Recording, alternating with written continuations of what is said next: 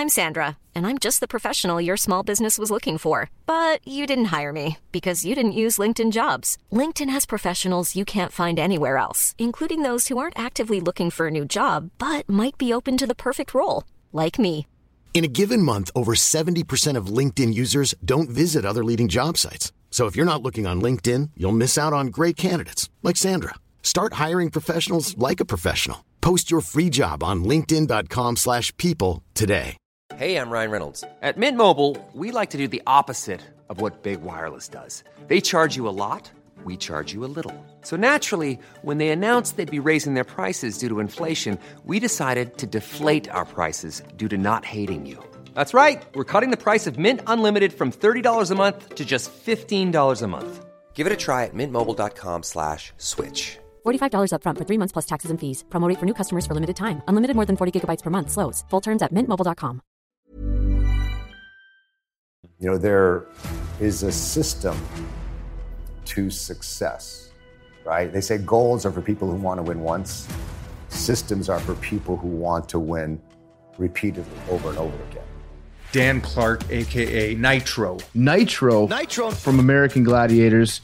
He's a former pro football player, American Gladiator, best-selling author, producer of Netflix's Muscles and Mayhem. President of Gladiator Events and the creator of Gladiator Rock'n Run. But one athlete who was adored, adored as a TV god of physical challenges and competition has really come clean with a lot of dirty details about his 20 years of addiction to steroids. He had a heart attack and almost died. Gladiator, a true story of roids, rage, and redemption. We want to welcome its author, Dan Clark. You knew him and loved him as Nitro. The hardest part a lot of times is just getting yourself to start. If you can learn to get yourself to start, and you don't want to don't feel like it when you're tired and you don't want to. Yeah. That's the key to success is to be able to get yourself to start. That's why he's Nitro. Success is simple as just do what you say you're going to do. Let this be a call to you to realize that you need to live today. Hmm. That don't be a someday guy or girl. If there's something that you want to do, go out and do it. For me, the most difficult part about growing up was when I was 10 years old and my older brother, who was 12, got into an electrical accident and he died in my arms. And really come to terms with that I was the one who got to live. That this life that we live, it's a privilege. Nitro eliminates John. Maybe the reason I, am driven is because I was living for two. A look at Nitro ascending the platform for Hang Tough. I was subconsciously trying to prove that I was the one who deserved to live, that it wasn't a mistake. Here's the thing I Yeah. uncovered in therapy. Dan, you've had a life of, of highs and a life of lows as well. I understand your childhood played a big part of that. What were the most difficult parts about growing up leading up to American Gladiator? So my older brother, he was, you know, he was my hero. He was uh, the better athlete. He was the tall one. He was the strong one. He was the handsome one. And you know, when he died, I felt, um, you know, really alone in the world because I was so happy in his shadow. I was comfortable there, and for a lot of my life, my younger life, I was very reactive. And it was really about trying to find where I belonged. For so long, I was under him, and he was my guide.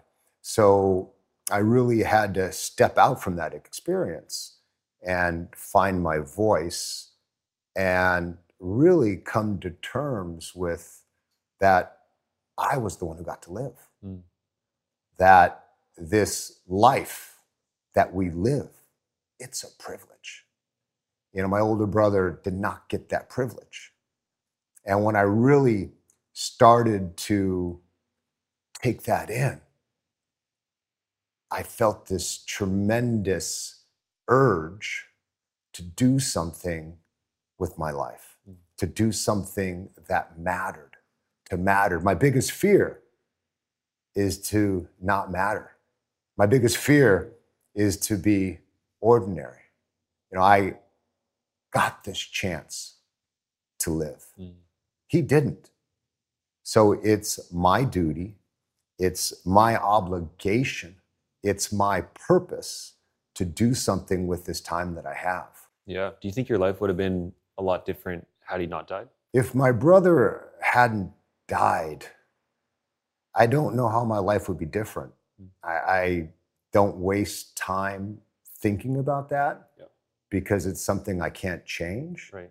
It's something that in my teens I pretend like didn't happen. Mm. I didn't want to emotionally deal with it. Okay. Um, I didn't have parents who were like, "Hey, you lost your brother. You know, it's going to be hard, and and you know, we're going to be with you, and you're going to be okay." I didn't have one conversation with my parents, you know, saying, "Hey, Dan, I'm sorry you lost your brother." My mother's Japanese, love it or death, but it's not an emotional culture. Mm. So I had to figure it out by myself, and I figured it out from books. Hmm. Tony Robbins. Okay. Oh, Tony Robbins. Tony Robbins at 14 years old, Unlimited Power, changed my life. Yeah. I really learned then that you can first have success in your mind that you can visualize, even if you've never been successful. See, I, what, what I wanted to do was I wanted to play sports. But uh, the first sport they put me in was boxing. Hmm. And I remember I went out there in that first boxing match, I must have been like 11 years old or something. I went out there at the county fair and there's boxing. And the kid like head butted me and my lips started to bleed and I started to cry. Done. Then uh, it was baseball. They wanted to say, let's try baseball. First time I go out there, you know, practice, they hit a pop fly to me. I'm like, I got it, I got it, I got it. The ball goes, boom, hits me in the head. I started to cry. So then I said, okay, football. Uh, the reason I chose football was because you had all these pads, but you had this helmet too. And with the helmet, I figured there was a place for me to hide Mm. because I wasn't ready to be seen. Okay. So in football, you have to understand too that in the younger Pop Warner, when you're younger, you have to make weight in the league. At a a certain age is a certain weight. Well, I was fat, I was overweight, I couldn't make weight. So instead of hiding, I was spotlighted on the sideline with the other fat kids, you know, with my jersey up to, to here, my little belly hanging out. I was highlighted as kids who were too fat to play. Wow. And that really burned. How old were you around then? 11 or 12. Okay, young, yeah. And, and that, that burned inside of me. And I never had any success in sports until I first had them in my mind. I learned to do creative visualization, visualizing things that hadn't happened yet, but that I wanted to happen. Okay. And I saw myself on the football field, you know, making the play, and I made it very sensorially aware. I was sacking the quarterback. I could smell the grass. I could look over and see my parents cheering. And I kept doing this work over and over again. And eventually my body caught up and I started to, to become a good football player. Okay.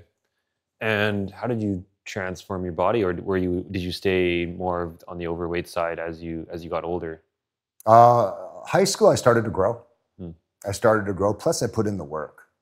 You know, the thing about transformation is you have to do it. You've got to put in the work when nobody cares. Hmm. You know, nobody cared if I practiced. Nobody cared if I worked out.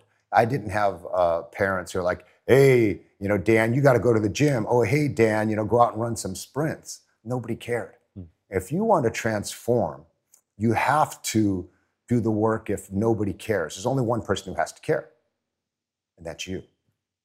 You've got to care, you've got to want it. And the reason I think is different for everybody to want it. Some comes out of pain, Mm. uh, some comes out of, you know, I want to prove somebody wrong. And then I think some people just have that switch inside, you know, Kobe and Michael. Mm. You know, I look at these guys and you know, they're that rare breed of talent plus work ethic. Yeah. And, you know, I still struggle. Is that innate or is that a learned behavior? Yeah.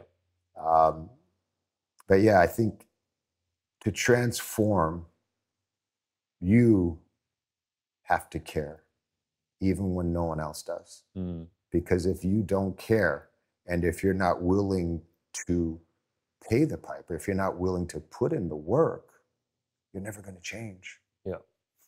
And, and yeah, it, it comes from from within, and it comes from who you're surrounded with as well, right? But it's interesting that it didn't come from your parents because so many people it comes from their parents when they were young. I think most great athletes uh, in my generation and the generations after me, it didn't come from their parents. Mm. Interesting. I think it comes from a need to be seen. A need to matter, Yeah. a need to to realize your potential.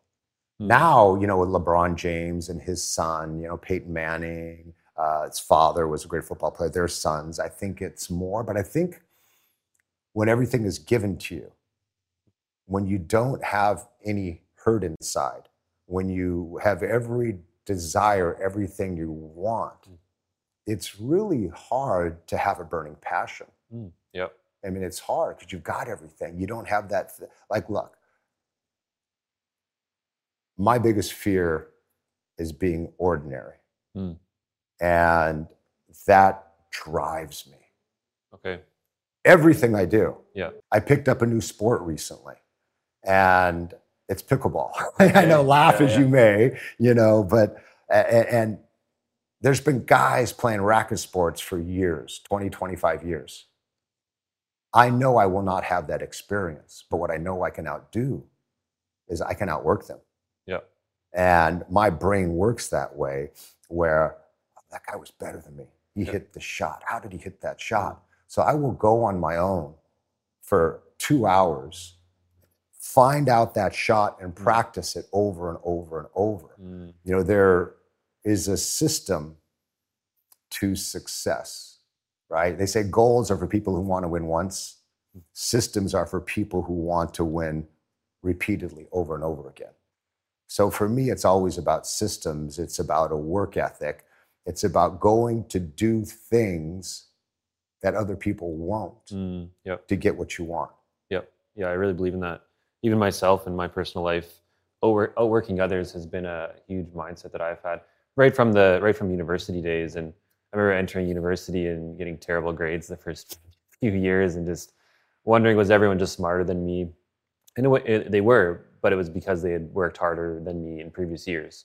And what I had learned from motivational speeches, we were talking about this earlier, is you really can outwork others. And, and I started studying twice as much as other people. I would instead of doing eight hours days, I was doing like 16 hour days and and sleeping a little bit less and and give it a year and I caught up to everyone. And after two years, I was to kind of top of the class, which shocked me because I didn't think that was even possible until I started listening to you know, people like yourself and, and other motivational speakers and, and icons that I looked up to. So you know, so back back to football. My freshman year in high school, I was so bad at football that my high school had two teams. Their sophomore, their freshman team had an A team and a B team. I was on the B team, Hmm. which was the worst out of the two, and I still wasn't playing. Right. Seven games into the season, I quit the team. Hmm. I said, "Look, I'm not playing. Nobody cares. Right. My mom doesn't care. So I just went home one day and I just t- told my, my mom and uh, my stepfather said I quit the team. They're like, oh, okay. Hmm. And that spring, I met a guy who was a hypnotherapist. He was renting space at my dad's office at nighttime. My dad had the office during the day. At night, this hypnotherapist was renting space there. And he told me, he said that vividly imagined experiences your brain can't tell the difference than a real experience. Hmm. And that's how I first got into seeing my success. So I did a few hypnotherapy sessions with him. Hmm. And that's when I started to use visualization, seeing myself be successful on the football field, seeing myself make the tackle. And I went back the sophomore year and played football again.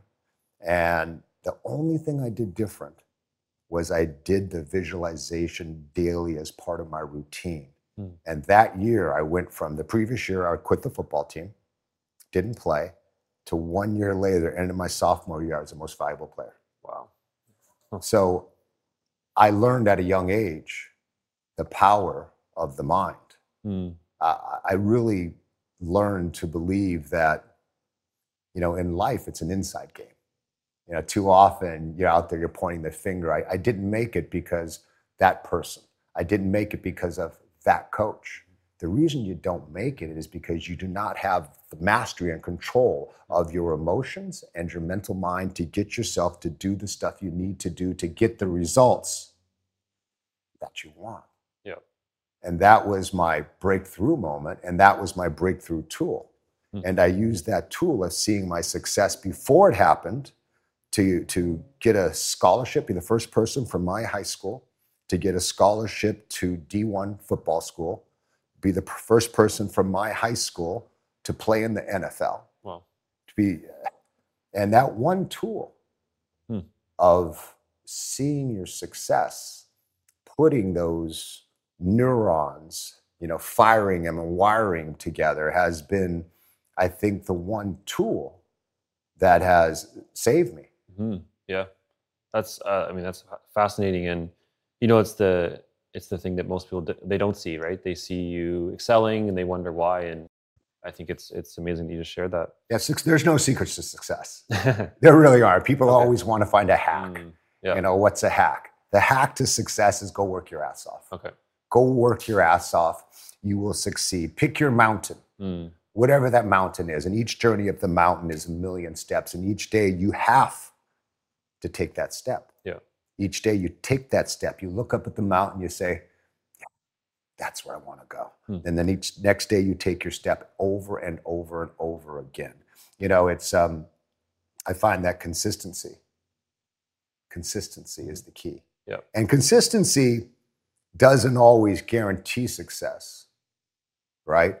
Mm. But if you're inconsistent, if you don't take those steps, you'll never be successful. Yeah, and that applies to every area of your life, right? Working out, obviously, huge example. Success, football, apply to anything, right? Yeah, people, you know, people say to me, "Oh, it's easy for you. Hmm. You love to work out. You know, you're in great shape. You love it. It's easy for you." I mean, I laugh. No, I don't love it. I love the results. Hmm. I don't love the work. Yeah. I don't love when my knees hurt, my elbows hurt, my shoulders hurt, my body's tired. I don't like getting up and going to the gym. I don't like it. It's not fun, but I love the results. Yeah. And I've learned to put the effort in. I've learned to do things when I'm tired, when I don't feel like it, when I don't want to. When you can learn to do things when you don't want to, when you don't feel like it, when you're tired, when you can learn to push yourself to do them, that's when the world opens up to you. That's when success knocks at your door. But if you can't, you'll never succeed because I guarantee you there is some guy out there Hmm. who's working when he's tired, Yep. who's working when he doesn't feel like it, Right. who's working when he doesn't want to. And he's going to outwork you. Mm. He's going to have the success that you want. See, people say they want success, but they're not willing to do the work to have the success. Yeah. Every morning, consistently, right? What advice would you give yourself, and do you think you would have listened to it? The advice I would give to my 20 year old self would be to work, Hmm. work harder. You know, even when it feels like the work isn't mattering, it will matter. Hmm. You know, delayed does not mean denied. Hmm. I know, young man, that you want things. Keep putting the work in. It's all about the work. Have faith and trust that the seeds that you plant today will grow into the tree that you want it to be. Hmm. I know the reason I didn't have a long football career. It was because I didn't do enough work. Hmm. I had chances when I was at San Jose State to stay the summer at San Jose, work out, get a job up there, and continue to train in a very structured and secluded environment. But I chose to go back to Southern California, where the beach was, where my mm-hmm. dad was, where the drugs were, where the party was. So by choosing to do that and not being disciplined enough, not being focused enough, I did not do enough work. So I would tell my 20 year old self, do the work now. Work when you're tired, work when you're exhausted, work when you don't see results. Mm. But it's all like money in the bank. Mm. And that interest of the work will compound and you'll get what you want. Yeah. And be patient, right? I don't know if you need to be patient. Okay. Um, I don't think patience matters. Mm. Like It doesn't matter. Yeah. It's just about doing the work, whether you're patient or impatient. The work is the work. Yeah. It's doesn't it'll, reflect. com- it'll compound. You have to wait for it. yeah, but it has. If you're patient or not patient, it doesn't matter. Hmm. Yeah. You still have to do the work. So someone who does the work who's impatient is going to get the same results as someone who does the work who's patient. Yeah. If they do the same amount of work. Yeah. Impatience or patience isn't to me isn't relevant. Hmm, Yeah, good to know. It, it's just, Hmm. you know, it's it's just there is no secret. You know, everyone, like I said, everyone's looking for a secret. I would have told myself that. Everyone's looking for a secret, for a shortcut. There are no secrets. Yeah.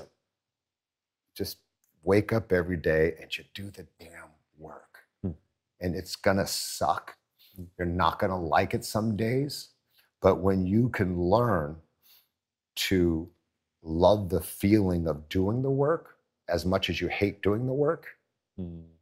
You know what I mean? Yeah. If you can learn to love that feeling of accomplishment after doing the work as much as sometimes you hate doing the work. Yeah. If you can connect those, that allows you to do the work. Hmm.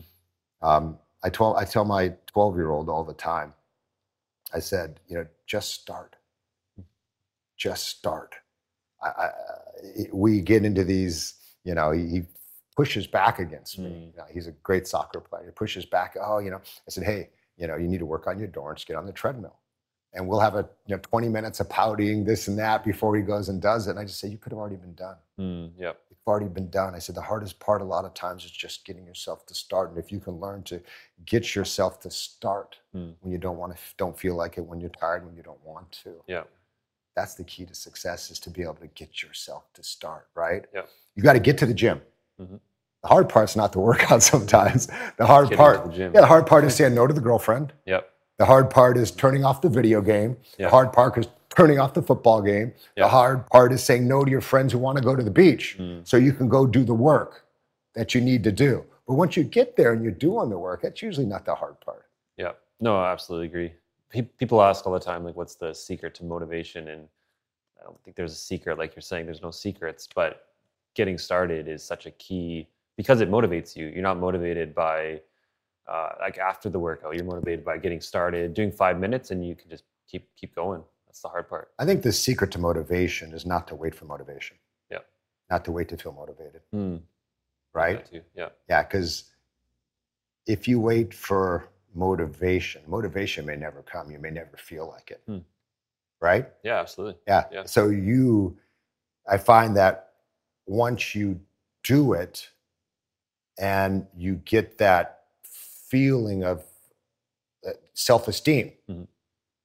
you know, you're proud of yourself. Mm, You feel good about yourself for doing it. Mm. You see some result, then that's where the motivation comes for. I think people get lost when they're waiting to feel motivated. I think people get lost when they're like, well, if I'm if it's my purpose and I'm doing what I'm supposed to be doing, I'm going to want to feel like doing it all the time. Yeah. You know, I talk to a lot of younger guys and girls, they say, well, it must not be my purpose because I don't feel like it. I'm supposed to love it all the time. No, mm, even if it's your purpose, there's going to be times that you're going to have to grind. Hmm. There's going to be after times when you're going to want to do something else so many times where you have to have enough discipline to go and do it. Not discipline where, oh, I'm going to be so hard on myself. Hmm. But actually, it's the contrary, where discipline, where you love and care about yourself enough to follow through. Yeah. If you can just do one thing, right? If you could just do what you say you're going to do. Yeah. If you can do that one simple thing, right, Joel? Do what you say you're going to do. Mhm. You're going to be 100% better. hmm I think Right. most people get stuck there. Yeah, you just, I, I'm, you know, this week what I'm going to do? I'm going to get up every morning at, you know, 6.30 and I'm going to work out. You know what I'm going to do this week? I'm going to start to, you know, eat better. Uh, you know, let's do this after, after work, after school, every day after work. I'm going to make, you know, 10 phone calls. Hmm. Success is simple as just do what you say you're going to do. Hmm. Right? If you do that, you're going to be 100% more successful. But how many times do you say you're going to do things that you don't do them? Yeah. I want to come back to your childhood shortly. Uh, Tell us about. I knew you would. Yeah. there's, there's a few more things I want to unpack. Yeah, But- bastard. Tell us about uh, American Gladiator. How did you get in, and was your experience great or otherwise? American Gladiators. Here we go. So, uh, after football, I moved to Hollywood to have this glorious, glorious job on a television series called First and Ten on HBO as a football series with O.J. Simpson. And the glorious job was to be an extra. Hmm. I didn't know it was a job. Mm. To me, it was a chance to be on TV and a chance to come to Hollywood. So I took that chance. You know, after I got cut from the Rams and uh, moved to Hollywood with, you know, a couple thousand dollars in the bank, with the idea I was going to be an extra Mm. on a TV show. And I was doing extra work, trying to find my way in Hollywood.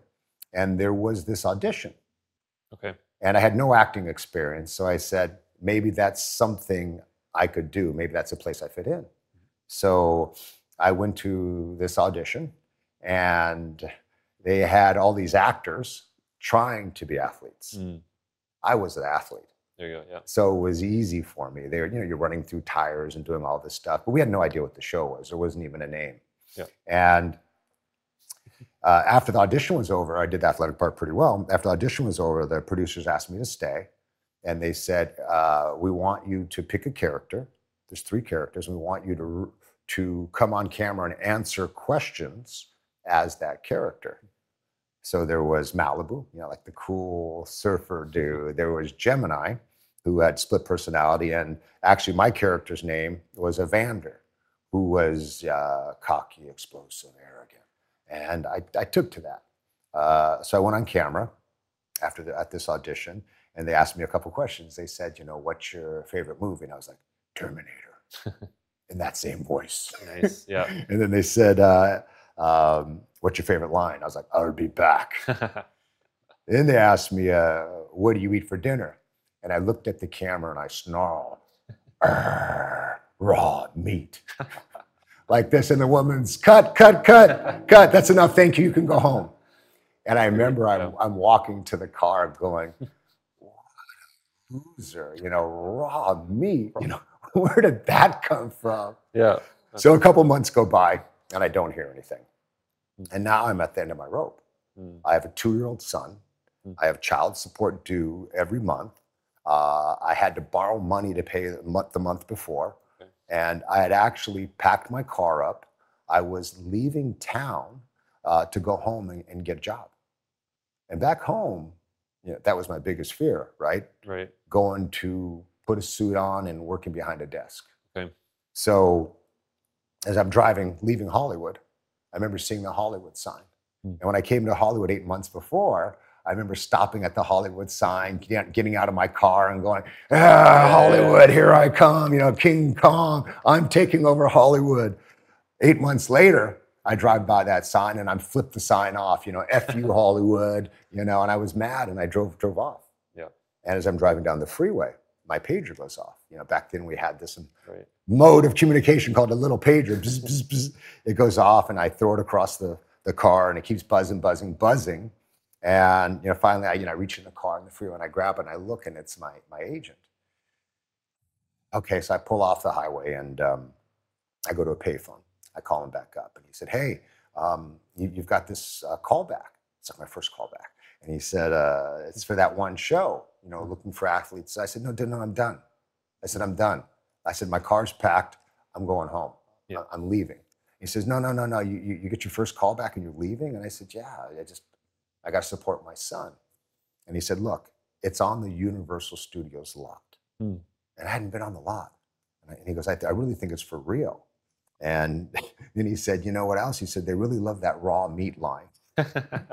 so I was like, yeah, ah. So then I go back and I go to this uh, uh, audition on Universal Studios. And they still didn't know what the show American Gladiators was. It was mm. just a bunch of, you know, buff people doing these different games and exercises. And right. there's a few of us left. And I knew I was getting close to getting the job.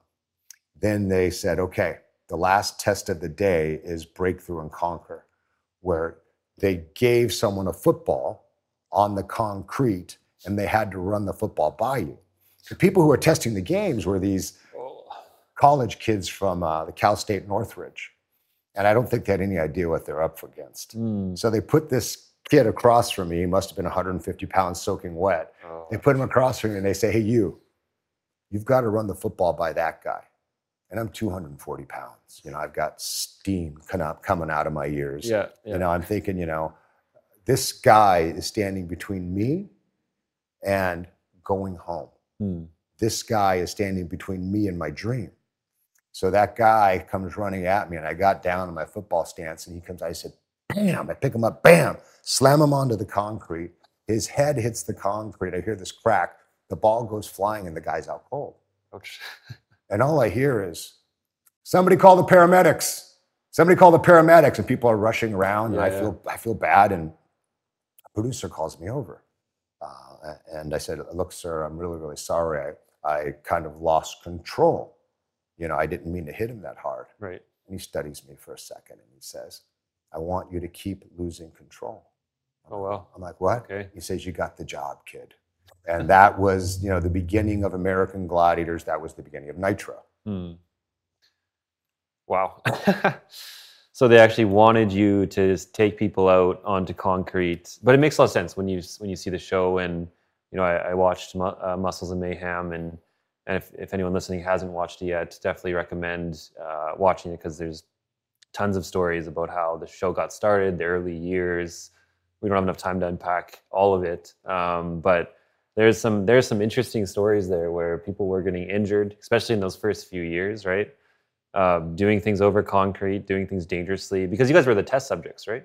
We were like the guinea pigs. we were the human guinea pigs in um, this mad scientist little rat lab. It was like Running Man, right? You know?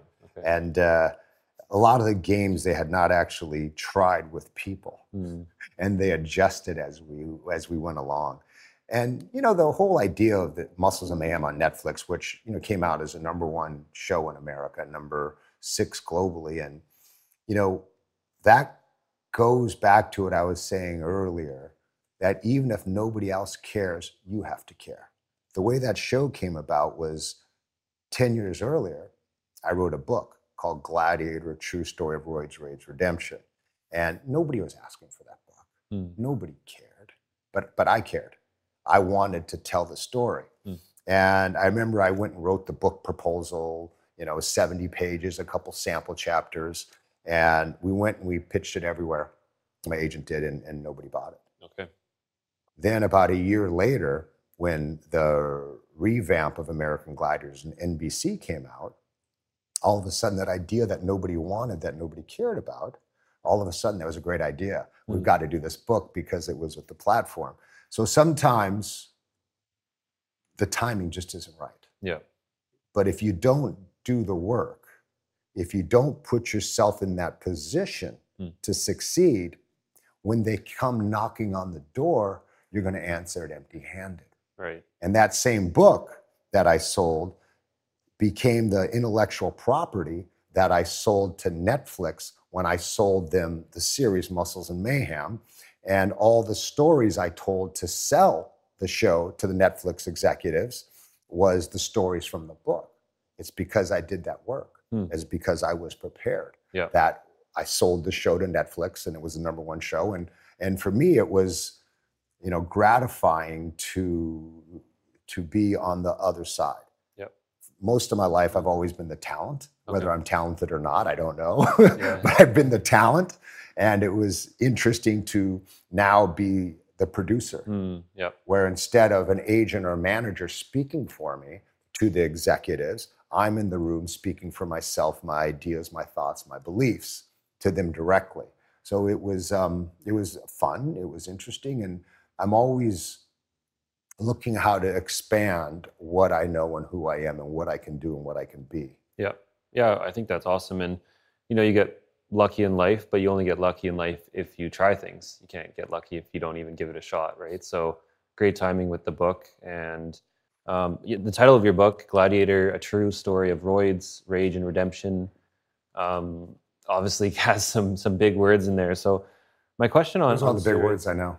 no, I mean, you know, it's not what I would have thought we would have put it after the word gladiator, but it, it really, it really caught my eye, and, and I opened it up for that a long time ago for that reason as well. So, Gladiator, a true story of Roids Rage Redemption. The whole idea was that it would be the idea of uh, one person's personal journey more than it would be an expose about a TV show. Yep. And the book for me was, you know, quite cathartic. cathartic. First, um, to have the courage to write it, not in the sense so much of revealing who I am. But the courage to write it when I was always told that writing a book was for smart people. That was my belief. You know, it's for smart Yeah. people. Smart people write books. You know, the guys and you know with the, the glasses and the smoking pipe and you know those are the guys. The professors. Those are the guys who write books. Yep. Guys like you, you know, who are athletes who speak with their fists and their body. You're you're not supposed to write a book. So for me, I, I was proud of myself to have the courage to go do that. And it wasn't easy. So that was one part of the journey. Then the second part of the journey was to take a cathartic journey and make it be more about, oh, I used to wear spandex on TV. What can I tell about the human condition that may connect with another person who is going or in similar circumstances? So again, I was this little kid who had lost his older brother, who had died in his arms, and I was trying to find my place in the world. And I got good at sports. So that was where sports were the first place, you know, where I learned to feel good about myself. Mhm. Yeah. When I was in 10th grade, the first time a coach, you know, slapped me on the back and he said, Clark, good job. That was the first compliment I'd ever had. 10th grade. And that, when he did that, man, I just like, my chest blew up, my, my body blew up, and I just felt this light on me. Mm. And I knew I wanted to keep feeling that light. Yep. I knew I, wa- I wanted to do that over and over again. So that was one of the reasons that really pushed me to excel because I was, you know, looking back, I could see I was in tremendous search of validation and purpose. Right? I didn't get the validation from my father, so I got it from the crowd. I got it from the coach. And I worked for that applause. I worked for that adulation. And I always felt the more the crowd cheered for me, the more I was loved. Mm. And that's where the mistake uh, I think a lot of people make is that they mistake the applause and adulation Mm. for love, right? Because that applause and adulation filled a lot of empty places Yep. inside of me. Places from losing a brother and not dealing with it. Places from having a dad who was dr- who drank and who was abusive. You know, places from having a wonderful mother but who was not, you know, who wasn't and couldn't express her emotions. You know, places eventually where you know my dad became a you know an addict and died of an overdose. So when they were cheering for me, I felt full. Mhm. And it wasn't until I got everything I wanted. You know, I had uh, on American Gladiators, uh, you know, I had money. I had a reasonable amount of fame, success, um, cars, you know, uh, women, if that's you know what I wanted, and I found that I was you know still unhappy. I found that you know I was partying a lot, you know, drinking, drugs, Hollywood, and then I started to wake up in the mornings after a long night of partying, you know, on the ground, spit dribbling out of my mouth, and I, w- I was weeping. And I was like, this doesn't make sense. I have more than I ever thought I would have. Hmm. And yet it feels like nothing.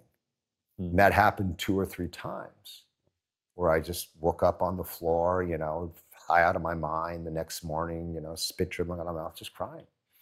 And then one day in that time period, I remember I was just driving around Hollywood and I just started to weep for no reason at all. And I just said, something's wrong. Mhm. You know, I, I, I've got everything, but it's not feeling something's off. So that's when I raised my hand and I said, I need to get help.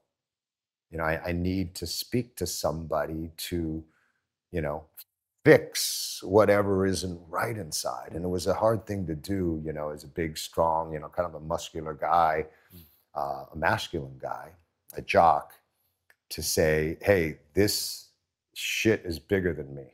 Right. I don't understand it. I can't figure out, I can't fix it. I have to go get some help. Hmm.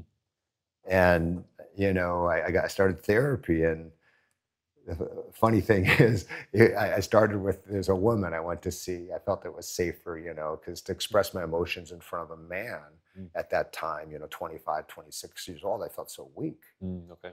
you know, because I was always taught that, you know, men do not express emotion, men do not Mm. cry. Um, I, I got that notion in my mind. You know, so my parents were divorced when I was five years old, and my father got custody of my older brother and I, and my mom got custody of my sister. And so my father took me and my brother away from my mother uh, to go live in a different state. And I remember when we're getting on the airplane, and I'm looking out the tarmac, and I can see my mom crying and waving to me, and I'm just crying you know, because they're taking me from my mom. I'm, I'm, I'm inconsolable. There's just the tears are just pouring out of my eyes. I'm, mom, mom, mom. And there was a guy behind me, and he said, you know, look, look. He said, um, you know, big boys don't cry. Mm. And he said, flex your muscle. And I'm five. I flex your muscle. So I, I'm like, what? Why do you flex your muscle? So I look and I go, and I flex, and this little tiny bud of a muscle pops up, and he goes, you got a muscle. Hmm. And he says, you're a big boy, Mm-hmm. and big boys don't cry. Wow. I'm five years old, and I just kind of wipe my tears and pull back my sniffles. Okay. And I remembered that lesson mm-hmm. that big boys don't cry. So even when my brother died when I was 10, he was 12, I didn't cry because big boys don't cry.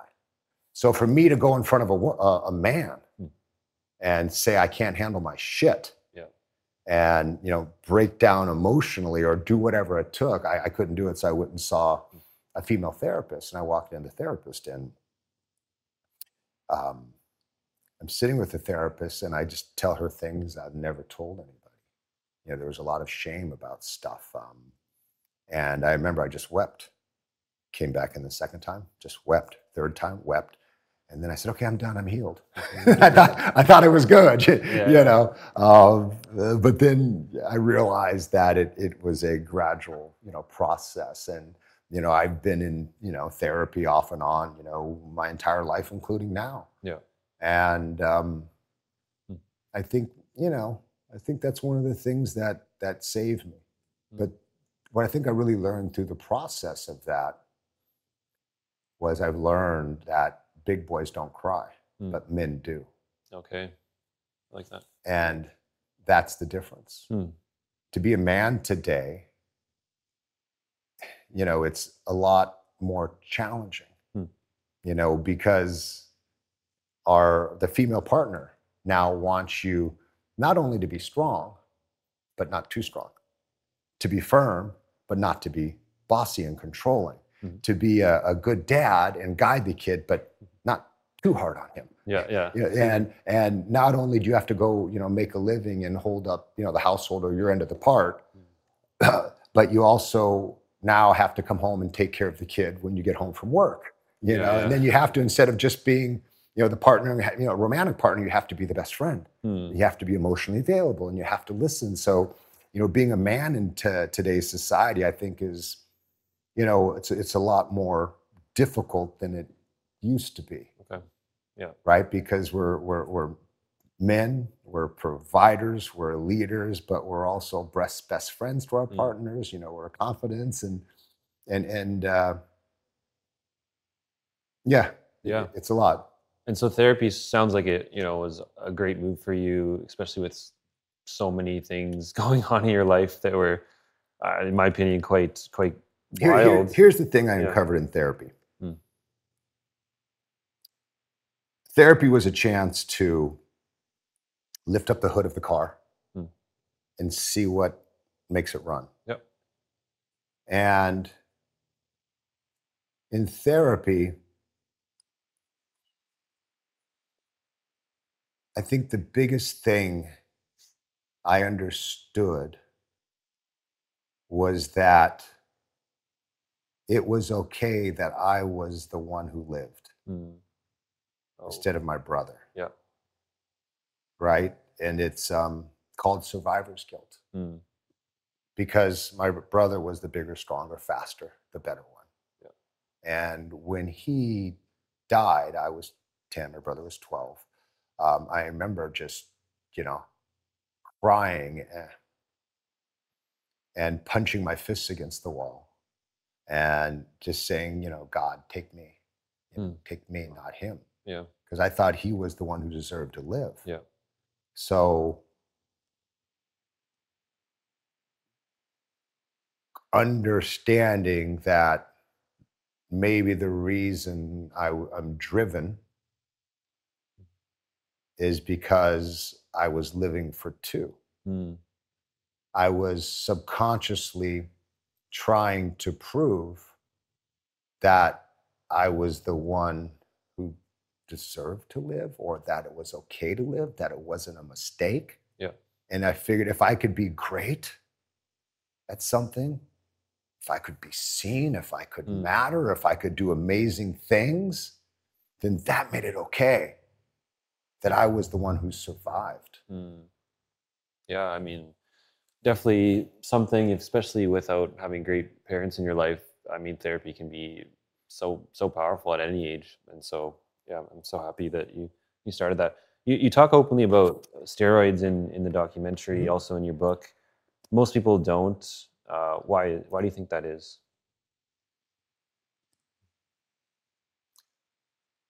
I th- think people don't talk openly about steroids because they're afraid that people will think they didn't earn what they have. Um, when I first started steroids, I was 18 years old, 1982. At that time, when you said the word steroid, people were like, what? What is that? it wasn't like it was in the zeitgeist what everyone knew what it's about. Oh, you're juicing, you know. It was, Hmm. uh, so I got injured as a freshman in college playing football, and in a snap of a finger, I saw my dream disappear. And I was working out, trying to get back on, uh, back in shape, you know, back on the field, and I, I was falling behind. Hmm. And I was in the gym one day at a regular gym, and I saw a guy working out, and he he was huge and he looked great. And I just looked, walked up to that guy because I'm always curious. I, I'm curious. I said, "God, man, you look great. What do you do?" Mhm. Same thing in life today. God, you're successful. You run a good business. What do you do? Yeah. Saw you today. First thing I said, "Hey, you run this great business. What do you do? How'd you get it?" I'm very curious. I think a curious mind is a successful mind. So I walked to this guy and I said, "What do you do?" And he said, uh, "Well, I take steroids." Hmm. 1982. I'm 17 years old. I said, "What's that?" And he said, "It's this hormone you take. I get them from a doctor. You know, they may help you recover faster and you get bigger and stronger." And I, I said, "Well, that sounds great.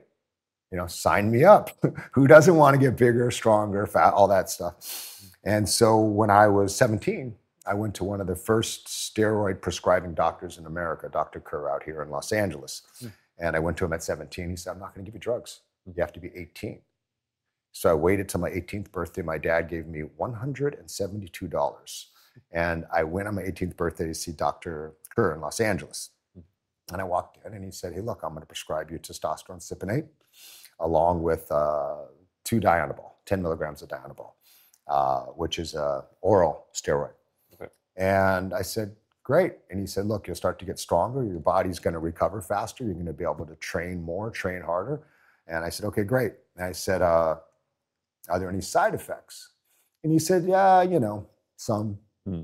It, you know, not nothing. And I said, Okay, but w- when do I go off? Hmm. He says, You don't. He goes, I have some pro football players on these, and um, you know, you just stay on them and we keep adjusting. So for me to talk openly about it, when I first took steroids, they weren't illegal. Right. Nobody knew about them. Hmm. This was a thing I was getting from a doctor. And even when I was playing football at San Jose State and on, they still weren't illegal. Right. Okay. There there wasn't any, you know, thing saying this, there wasn't any paperwork or any laws saying this is cheating. Hmm. Now you ask me if there would have been, you know, laws, rules, you know, if you take steroids and you cheat, I don't know if I would have. I'm not saying I wouldn't have. I don't know if I would have. I Yeah. know in my life I'm not a cheater. If we're playing cards, I'm not going to cheat. If we're playing, you know, tennis, if we're playing football, I'm not going to cheat. Yeah. Um, but that wasn't the rules and the setup when I started taking them. And then when we we're on American Gladiators, they they started to test us, Hmm. you know, and then that was a you know whole different thing where they're saying, hey, it's not illegal to take them, but advertisers are putting pressure on us because WWE, Wrestling, Hulk Hogan, and these guys, they just had this big expose where these guys were all on steroids, and then advertisers don't want people on steroids. Hmm. So they said, we're going to test you Okay. to please the advertisers. And I was, you know, taking testosterone then, and I was nervous. I said I could lose my job over this. But what was interesting, they called us in about, you know, a month later, and they just said to us, "Hey, um, we're going to test you guys." And I thought they're testing us that day, Hmm. and I was like, "Oh shit, you know, I'm going to get busted." Yeah. yeah. But they said to us, "Hey, we're going to test you in six weeks from now." Wow. And that just gave me the idea is that they gave us time to pass because Right. in the beginning of the show, we were their product, Right. right? So they wanted us to pass. And Yeah. then the funny thing was, this is just business. Mhm. They never announced who tested positive. Okay. All they announced was, we tested Yeah. Yeah. the To gladiators. look better. Yeah, we Right. tested them. Yeah, it makes a lot of sense. Yeah, interesting. I I mean, it's a different time, right? Um, and you didn't know about the side effects either. So, what what's the scariest part of uh, the side effect that you know you know now? Side effects of steroids. I think when you initially take them, they give you a capacity to work out so much harder because you recover Hmm. so much faster. Then you have these huge muscles where your tendons and ligaments haven't quite caught up. So when you put all that size into movement, you tend to start to tear muscles, ligaments, and tendons because they're not strong enough. I tore my hamstring in college because I'd built these legs that could squat 500 pounds, but they still didn't have the strength yet to, it happened too quickly. Right. So I think injuries happen uh, more quickly. Uh, steroids also thicken your blood, which can lead to heart attacks and blood clots. Um, steroids can also undermine your reproductive ability. Um, I think the general thing about steroids is if you're competing in a sport where it's illegal, Hmm. it's cheating. Right. And I don't know if you've ever won something where you cheated Hmm. and how that feels. Right. Kind of guilty. Yeah, you don't. It's, it, if you cheat to win. You don't enjoy the win. Yeah. Right? Even if it's a cards, you know, with your friends, if you're cheating, Hmm. You know, it just does not feel as good to win. And now that there's a governing body of drugs that says steroids is cheating, Yeah. I can't imagine that it feels great to win. Yeah, yeah, Yeah, that makes a lot of sense. So you've witnessed the popularity of steroids uh, back in the '80s, the '90s. There's other drugs today that are that are getting popular. You know, Ozempic is one of them mm-hmm. for weight loss. Do you see similarities between that and steroids? I don't know if I see similarities. I just know if you're taking something to get a result, what happens when you stop taking it. Hmm. And if you're 20 or 30 years old and you're taking Ozempic to help you lose weight, and that is the reason you're losing the weight, what happens when you're off of it? Hmm. That's the question. Now, the right question should be is is there a way for me to get those same results without taking the Ozempic? You know, and look, people make losing weight and being at a healthy body weight seem so difficult. But it's really simple. You know, you take in less than you burn right? It's an in, intake output. If you're taking in less calories than you're burning, you're going to lose weight. Hmm. What we lack is the self discipline to go and do it, Mhm. right? And our brains are hardwired to do things that we enjoy. Hmm. When you eat a food, a certain food, we've been hardwired to get a dopamine hit. Oh, good, you eat. Dopamine feels good. Why do we why did we get that dopamine hit? Because so we could go out and hunt again. Our ancestors. If food didn't set off a dopamine surge, we wouldn't go hunt. Hmm. We would sit there and die and starve. So they had to make it feel good. So we're hardwired when we get that food to, to get a dopamine hit. Yep. Now we don't have to go hunt for our food. It's there in boxes and stacks and truckloads. And people haven't figured out that, oh, it's going to feel good when I'm eating. Hmm. Oh, I should stop. It's so it's bigger than just saying I'm not going to do that. Everything to me comes down to plans, Okay. right? You have to have a system. Right? You have to have a plan. And the three most important things of a plan is when, where, and for how long. Hmm. Right? So I'm going to eat this when for breakfast. I'm going to eat it where at my house. And then it's how long am I going to follow this process, Hmm. right? To get the result that I want. You know, for me, I look at food as a as sustenance, right? And I'm always aware of calories in, calories out. And I can just tell, like a thermostat, oh, you know, I'm, my, my pants are getting a little bit tight in the waist, right? Oh, okay. I have to stop as many calories in that go out. Hmm. So calories in, calories out is big for you.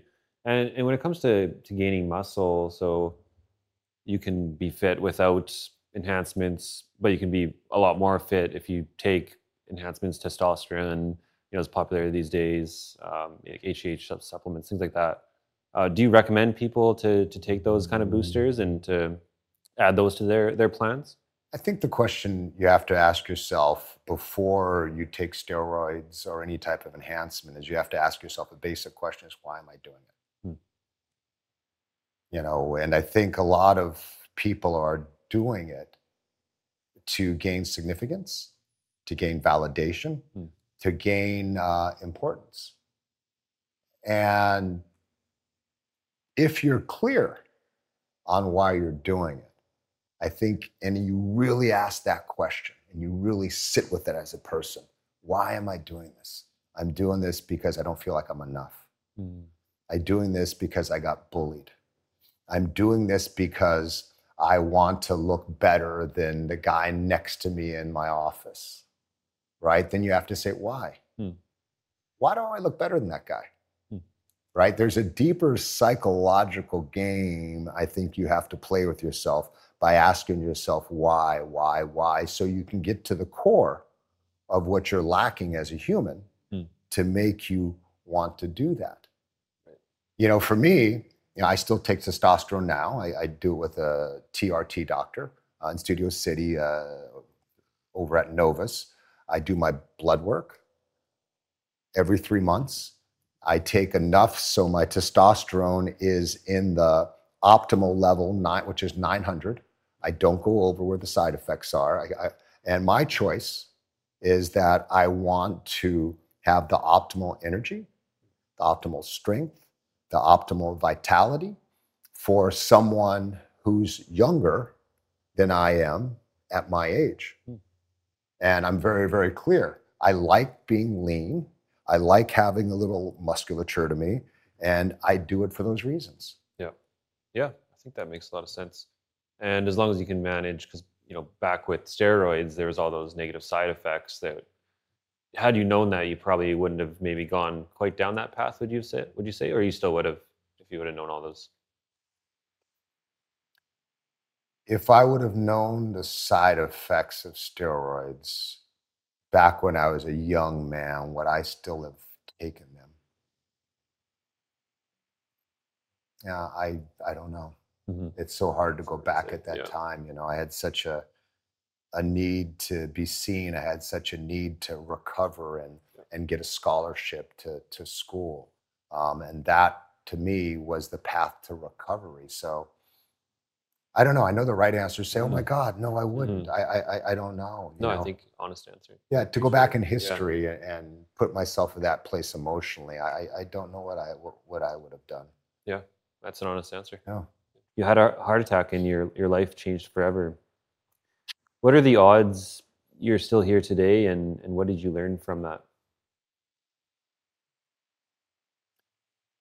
When I had the heart attack, you know, the biggest lesson you learn, and you learn it in an instant, is that things that you thought were important before immediately become unimportant. Before the heart attack, you know, I was so concerned about the plaques on my wall, the two German cars in the driveway, you know, what people were saying about me, the size of my home. Um, but when I was in the hospital, when I didn't know if I was going to live or die, all those things were unimportant. Hmm. I only cared about two things. Number one was I wanted the people I loved to know that I loved them. And I wanted the people I loved close to me. Hmm. Nothing, That's it. nothing else mattered. And taking that lesson after the heart attack, I rebuilt my life, understanding when the time that I thought I wasn't going to be here, what I wanted, and I started to really fortify Hmm. time into family, into friends, and Yep. the people I loved, to put them in my circle, to include them, Hmm. to make them part of the achieving, part of the process. Yeah. You know, and it always separated them. Yeah. And um. I also realized with the heart attack, because I was 49 years old, I was, you know, healthy, I was fit, I was competing in CrossFit, there were no signs, I wasn't sickly. I also learned a very, very important lesson, which I remind myself every day, and that's I learned that time's not guaranteed, Mhm. right? I Yeah. think at a younger age, you believe, you know, time is guaranteed. Right. But when all of a sudden you face your mortality, you realize that time's not. That each day is a gift. Hmm. And when you realize that, you start to live differently. Hmm. You know, you start to take the word someday out of your vocabulary, Okay. Yeah. Right? Like someday Yeah. I'm going to go to Bora Bora. Even when I was married when I was younger, you know, I said, "Oh yeah, I mean, I, I, don't, I don't have enough money right now. I'll go to Bora Bora later." Right. You know, it was on my list. I had all these things I was going to do someday. And after a heart attack, I said, "You know what? I'm no longer going to use the word someday. Hmm. If someone asks me something, I'm going to say yes, no, or I'm going to do that in a few years from now, and I start planning for it." Interesting. The year, right, the year after, two years after my heart attack, I went to Bora Bora. I don't want to go out there all my life. And I just Yeah. said, there's never going to be a perfect time. So I just got my girlfriend, and we just went. Yeah. You Yeah, I really like that. Yeah, my, my, my dad died at uh, 58 years old of a, of a drug overdose. Okay. And that was another thing where I said, someday I'm going to have these conversations with my father, Mm.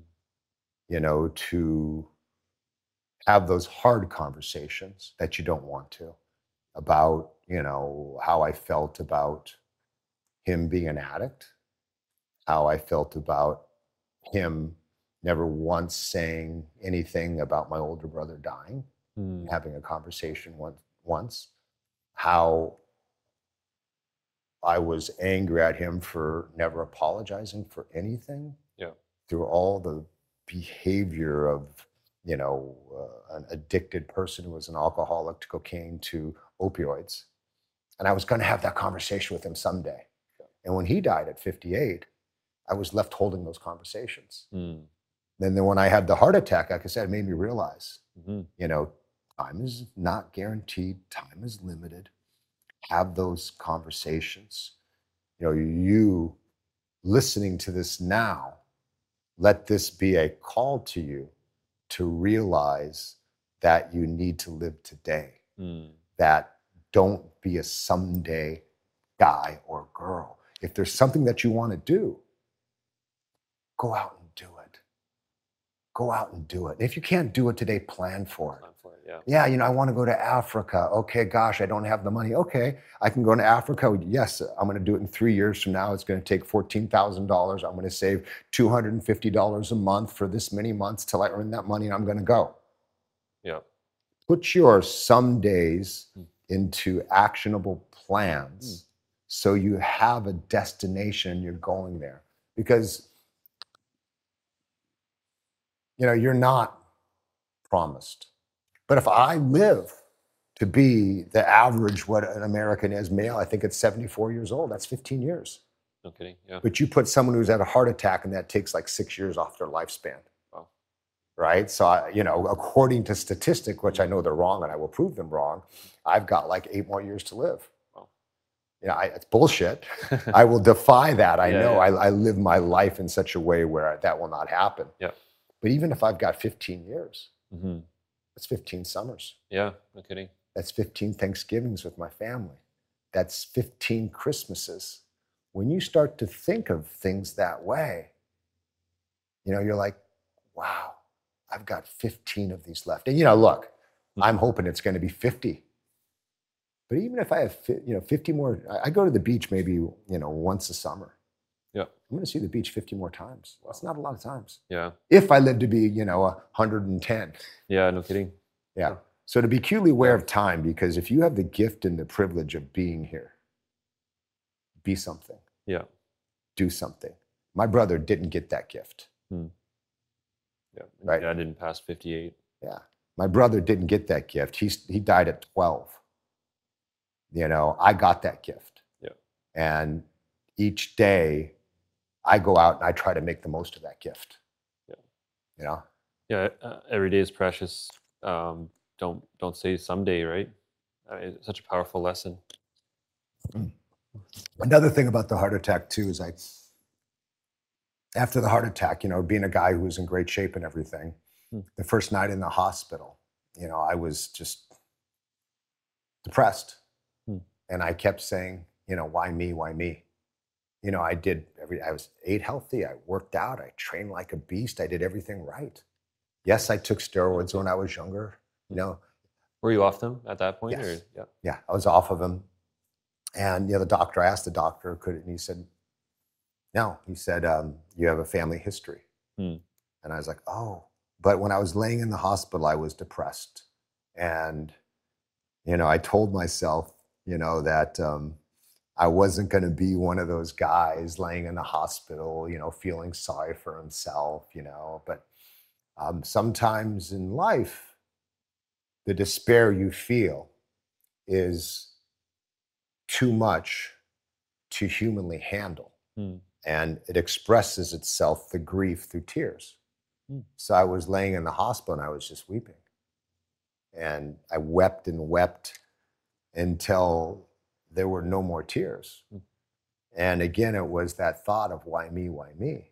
But at the end of the tears, you know, there was this new thought that came into my mind. And that thought was instead of why me, I started to ask myself a better question. Instead of why me, I changed that question to despite the circumstances, what can I be? Hmm. So when we start to change from I'm a victim, why me? And we ask ourselves a better question of what can I be given the circumstances, then our mind finds new answers. Well, what can I be? Oh, I can be an example of how someone comes back from a heart attack and, and you know, does amazing things. You know, I can be someone who can be a leader for other people who've gone through this. I can be someone, you know, what can I be? I can be someone who can show people how to find gratification after something traumatic that happens. Yeah. So, you know, when I changed that question, you hmm. know, from why me to what can I be, it opened up a whole new world for me. And, you know, those things I still live today. And, you know, I, I- I'd never had a tattoo. And I was, you know, 49 years old, never had a tattoo because I always felt like, you know, I didn't want anything permanently on my body because we are, you know, I'm fickle. Okay. You know, when, you know, in college it was San Jose State Spartans. When I was at the Rams, it was you know the Rams, Gladiators. You know, I had an American Gladiator tattoo. And uh, after the heart attack, I wore my hospital admission bracelet, that little plastic bracelet they give you with all your uh, statistics, you know, date of birth, age, weight. I wore it for like eight months as a reminder to be grateful. Hmm. And then eight months in, I'm standing in my kitchen, and all of a sudden, I'm standing there, and I look at it, and it just pop burst off my arm and like falls to the ground. Okay. And again, you know, I started to weep. I didn't know why. Hmm. And that night, I went to sleep and I had a dream. And in that dream, I'm 10 years old and I'm Japan, I'm half Japanese, which I am, and I'm by this uh, creek and there's all these cherry blossoms. You know, I'm in Japan and there's a you know, Zen master who's you know standing uh, over me and I'm just crying in my dream and consolidating. I'm saying, I'm so I don't know what to do with my life. I'm you know I don't know, master, what to do with my life. And he looks at me and he says to me, he says, life is not lost by dying. Life is lost minute by minute, day by day by not really living. Hmm. That's good. Yeah. And then I woke up and I took a pen, I had a pen and paper which I keep at my bedside, and I wrote that down. The next day, I went and got my first tattoo. There you go. Yeah. And that's what it says Life is not lost by dying, life is lost minute by minute, day by day, by not, by not really living. And the interesting thing about this is when someone asks me, you know, what's your tattoo say? Yeah. It's a constant reminder of how I want to live my life. Yeah.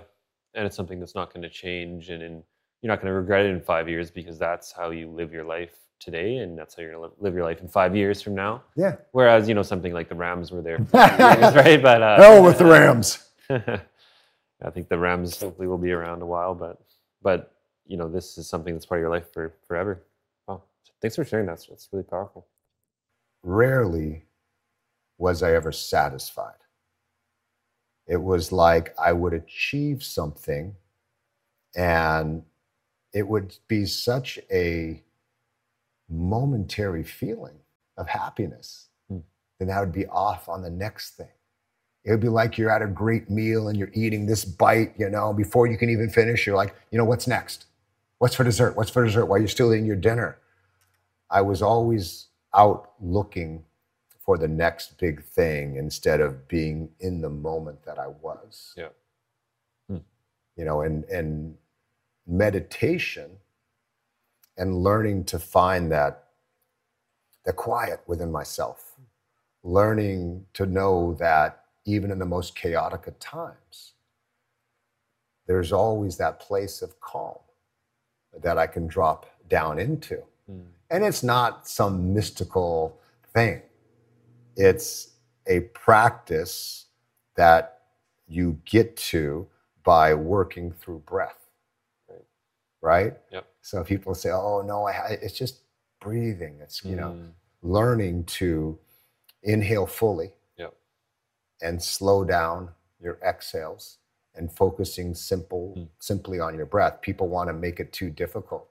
Yep. I do it all the time. I do it sometimes while you're talking to me. I just breathe in through my nose, and while you're talking to me, I fill my fill my chest cavity, my stomach cavity, and I start to slow down my breath. Hmm. And that changes the physical and chemical reactions in your body, Hmm. right? You, you- you go from your sympathetic nervous system to your parasympathetic, parasympathetic nervous system. Yep. And you start to slow your body down. You start to release the adrenaline, uh, stop the input of adrenaline. You know, funny thing was after the heart attack, uh, I got a panic attack. Hmm. And I was on a plane about a year after. And I heard about panic attacks, and I always thought they were for weak people. Like, I had a panic attack. He can't control this shit, man. What's wrong with him? Yeah. That girl had a panic attack. Ooh, God, they can't control their shit. And I was on the plane, and we were taking off, and I was just reading this magazine. We're about, it was like a three hour flight, and I was reading a magazine about surfing. I put it down, and I'm sitting there.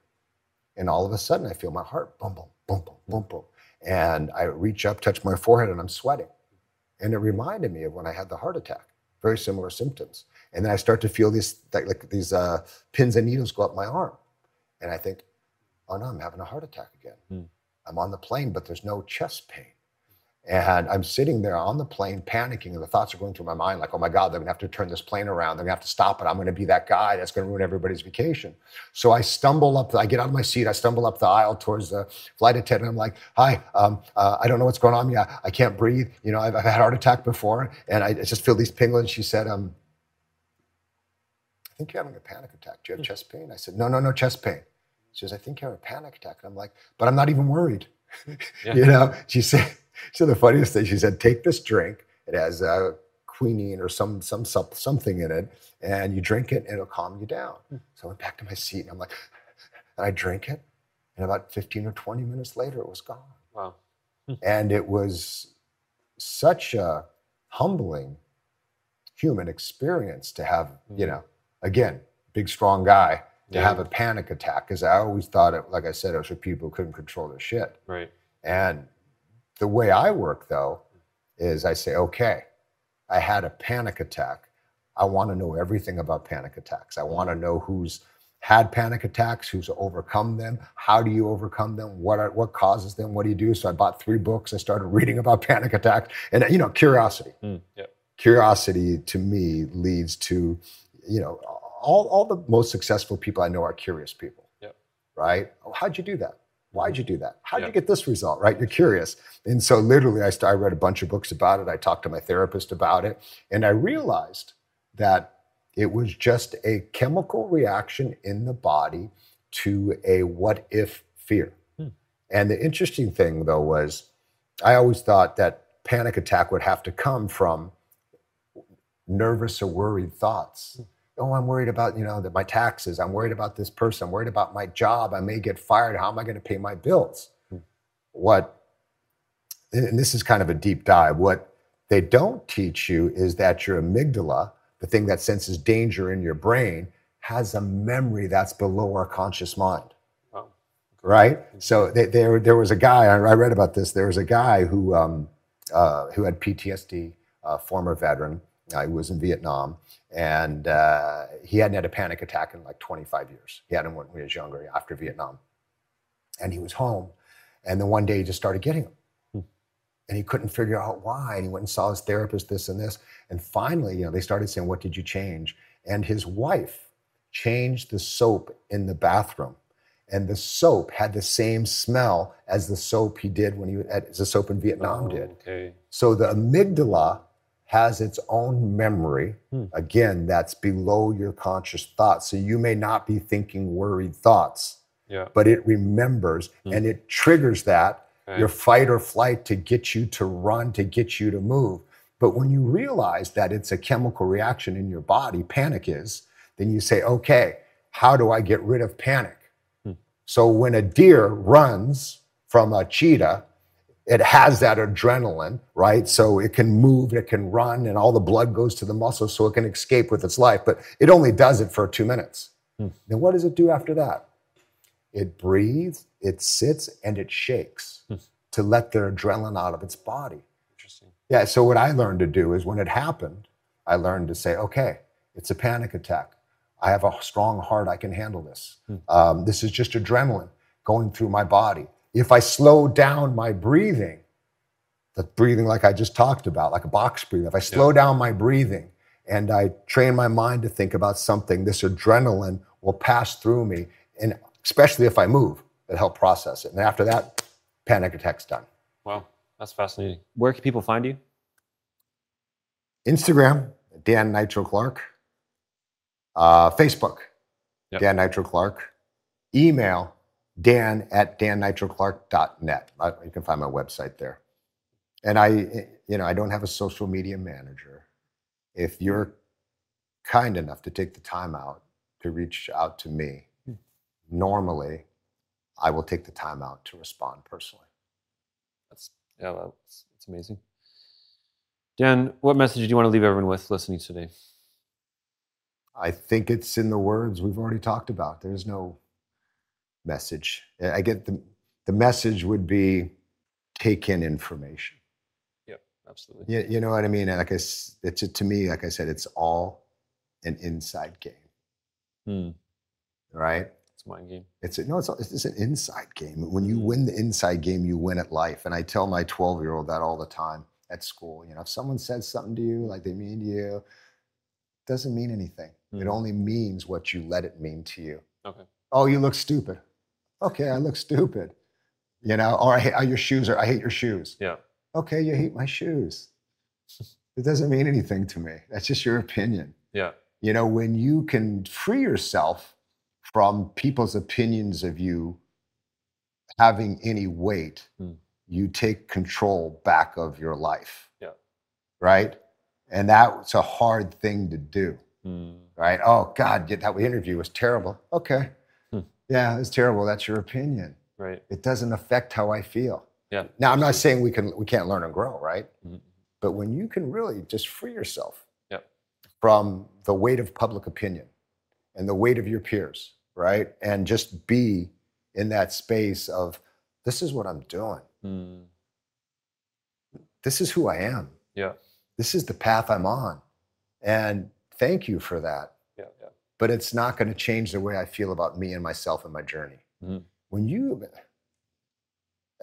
it, just even saying that right now just makes me feel like I have so much freedom, Yeah. right? Because you were always concerned about what they think. Right. You've got the gift of life. You have the privilege of being here. Do what you want, have a dream, go after that dream. Quit playing small. You were meant to do great things. And listening to these words, if you hear that small voice, you know, piping up inside of you right now, that is your call to greatness. You were put here to do something big, to do something magnificent, to do something wonderful. Take this day today to start to walk tomorrow into that purpose, whatever it may be.